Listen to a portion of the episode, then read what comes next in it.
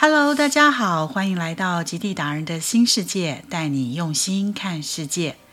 在疫情趋缓时，于五月下旬开放的纽约新地标 Little Island，让纽约客有一个放松的新空间。今天就让我们一起来到这个漂浮小岛，顺便到附近的星巴克典藏旗舰店逛逛。在出发前，记得帮我订阅、按赞、分享。生活在城市密集空间的纽约客，幻想着可否拥有属于纽约的天空之城。于是有了漂浮小岛，成为纽约的新地标。在曼哈顿西边，Hudson Park 将五十四、五十五号码头改造为漂浮小岛，由英国设计师设计，造价二点六亿美元，约新台币七十二点六亿。原是要修复二零一二年遭到山迪飓风强烈破坏的五十四号码头。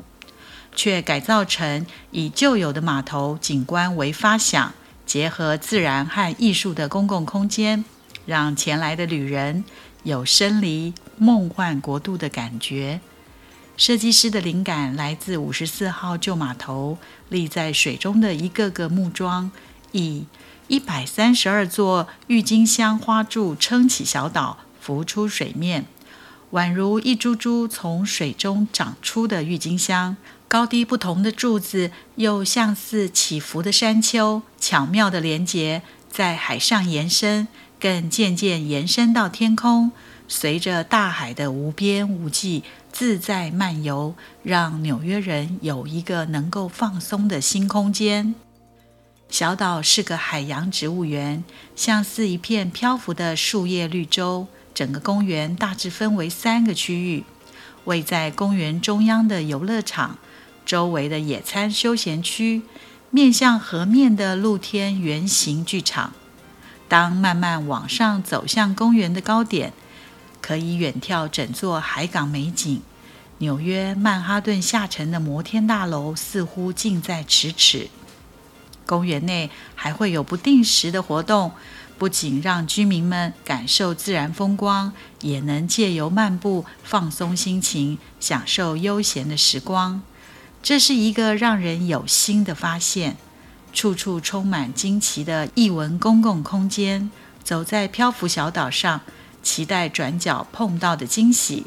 当我们在一个空间里上下移动，每一个转身，每一个角度，可以看见不同的风景，看见城市，看见海港，看见形形色色人的风景，让人想继续往前走，看看前面还有什么。当脚步不断往上前进，看见随着改变的风景，就好像在现实生活中出现的高低起伏，正发生在每一个来访的旅人身上。离开漂浮公园，顺道来附近的星巴克典藏旗舰店。这是星巴克甄选咖啡烘焙工坊，坐落于 Chelsea Market 旁，显得很潮、很文青。现代感的玻璃帷幕设计，建筑外观像似由箱子堆积的积木。星星与英文字母 R 的组合是代表烘焙工坊的 logo。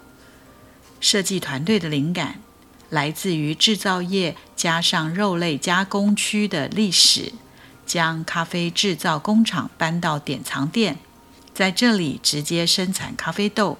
一年会产生一百五十万磅，供应全球。店内结合一个咖啡与茶酒为主的酒吧，打造出纽约城市繁华的风格。纽约典藏旗舰店最吸引人的地方，就是可以喝到最新鲜、刚烘焙好的甄选咖啡豆。由一个三十公尺高的铜制桶状咖啡烘焙设备，透过遍布的透明咖啡豆输送管。将豆子在透明管内高速运送，最后落在中央主餐台的五个桶子里，啪啪啪的落下声。整个过程非常疗愈，还可以现场选择新鲜的烘焙咖啡豆，用星巴克最传统的手摇方式现场包装。翻页墙上可以看到，目前该批正在生产的咖啡豆将会运到哪个国家的哪间分店。各式新鲜现烤的糕点、轻食、早餐琳琅满目，让人目不暇给。星巴克甄选咖啡烘焙工坊，全球共有六个分店，除了纽约，还有西雅图、上海、米兰、东京、芝加哥。点一份早餐，配上刚烘焙的甄选咖啡豆手冲咖啡，找一个好位子坐下来，好好享受这一份典藏旗舰早餐。今天就先聊到这儿，我是杰荣，我们下次再会，拜拜。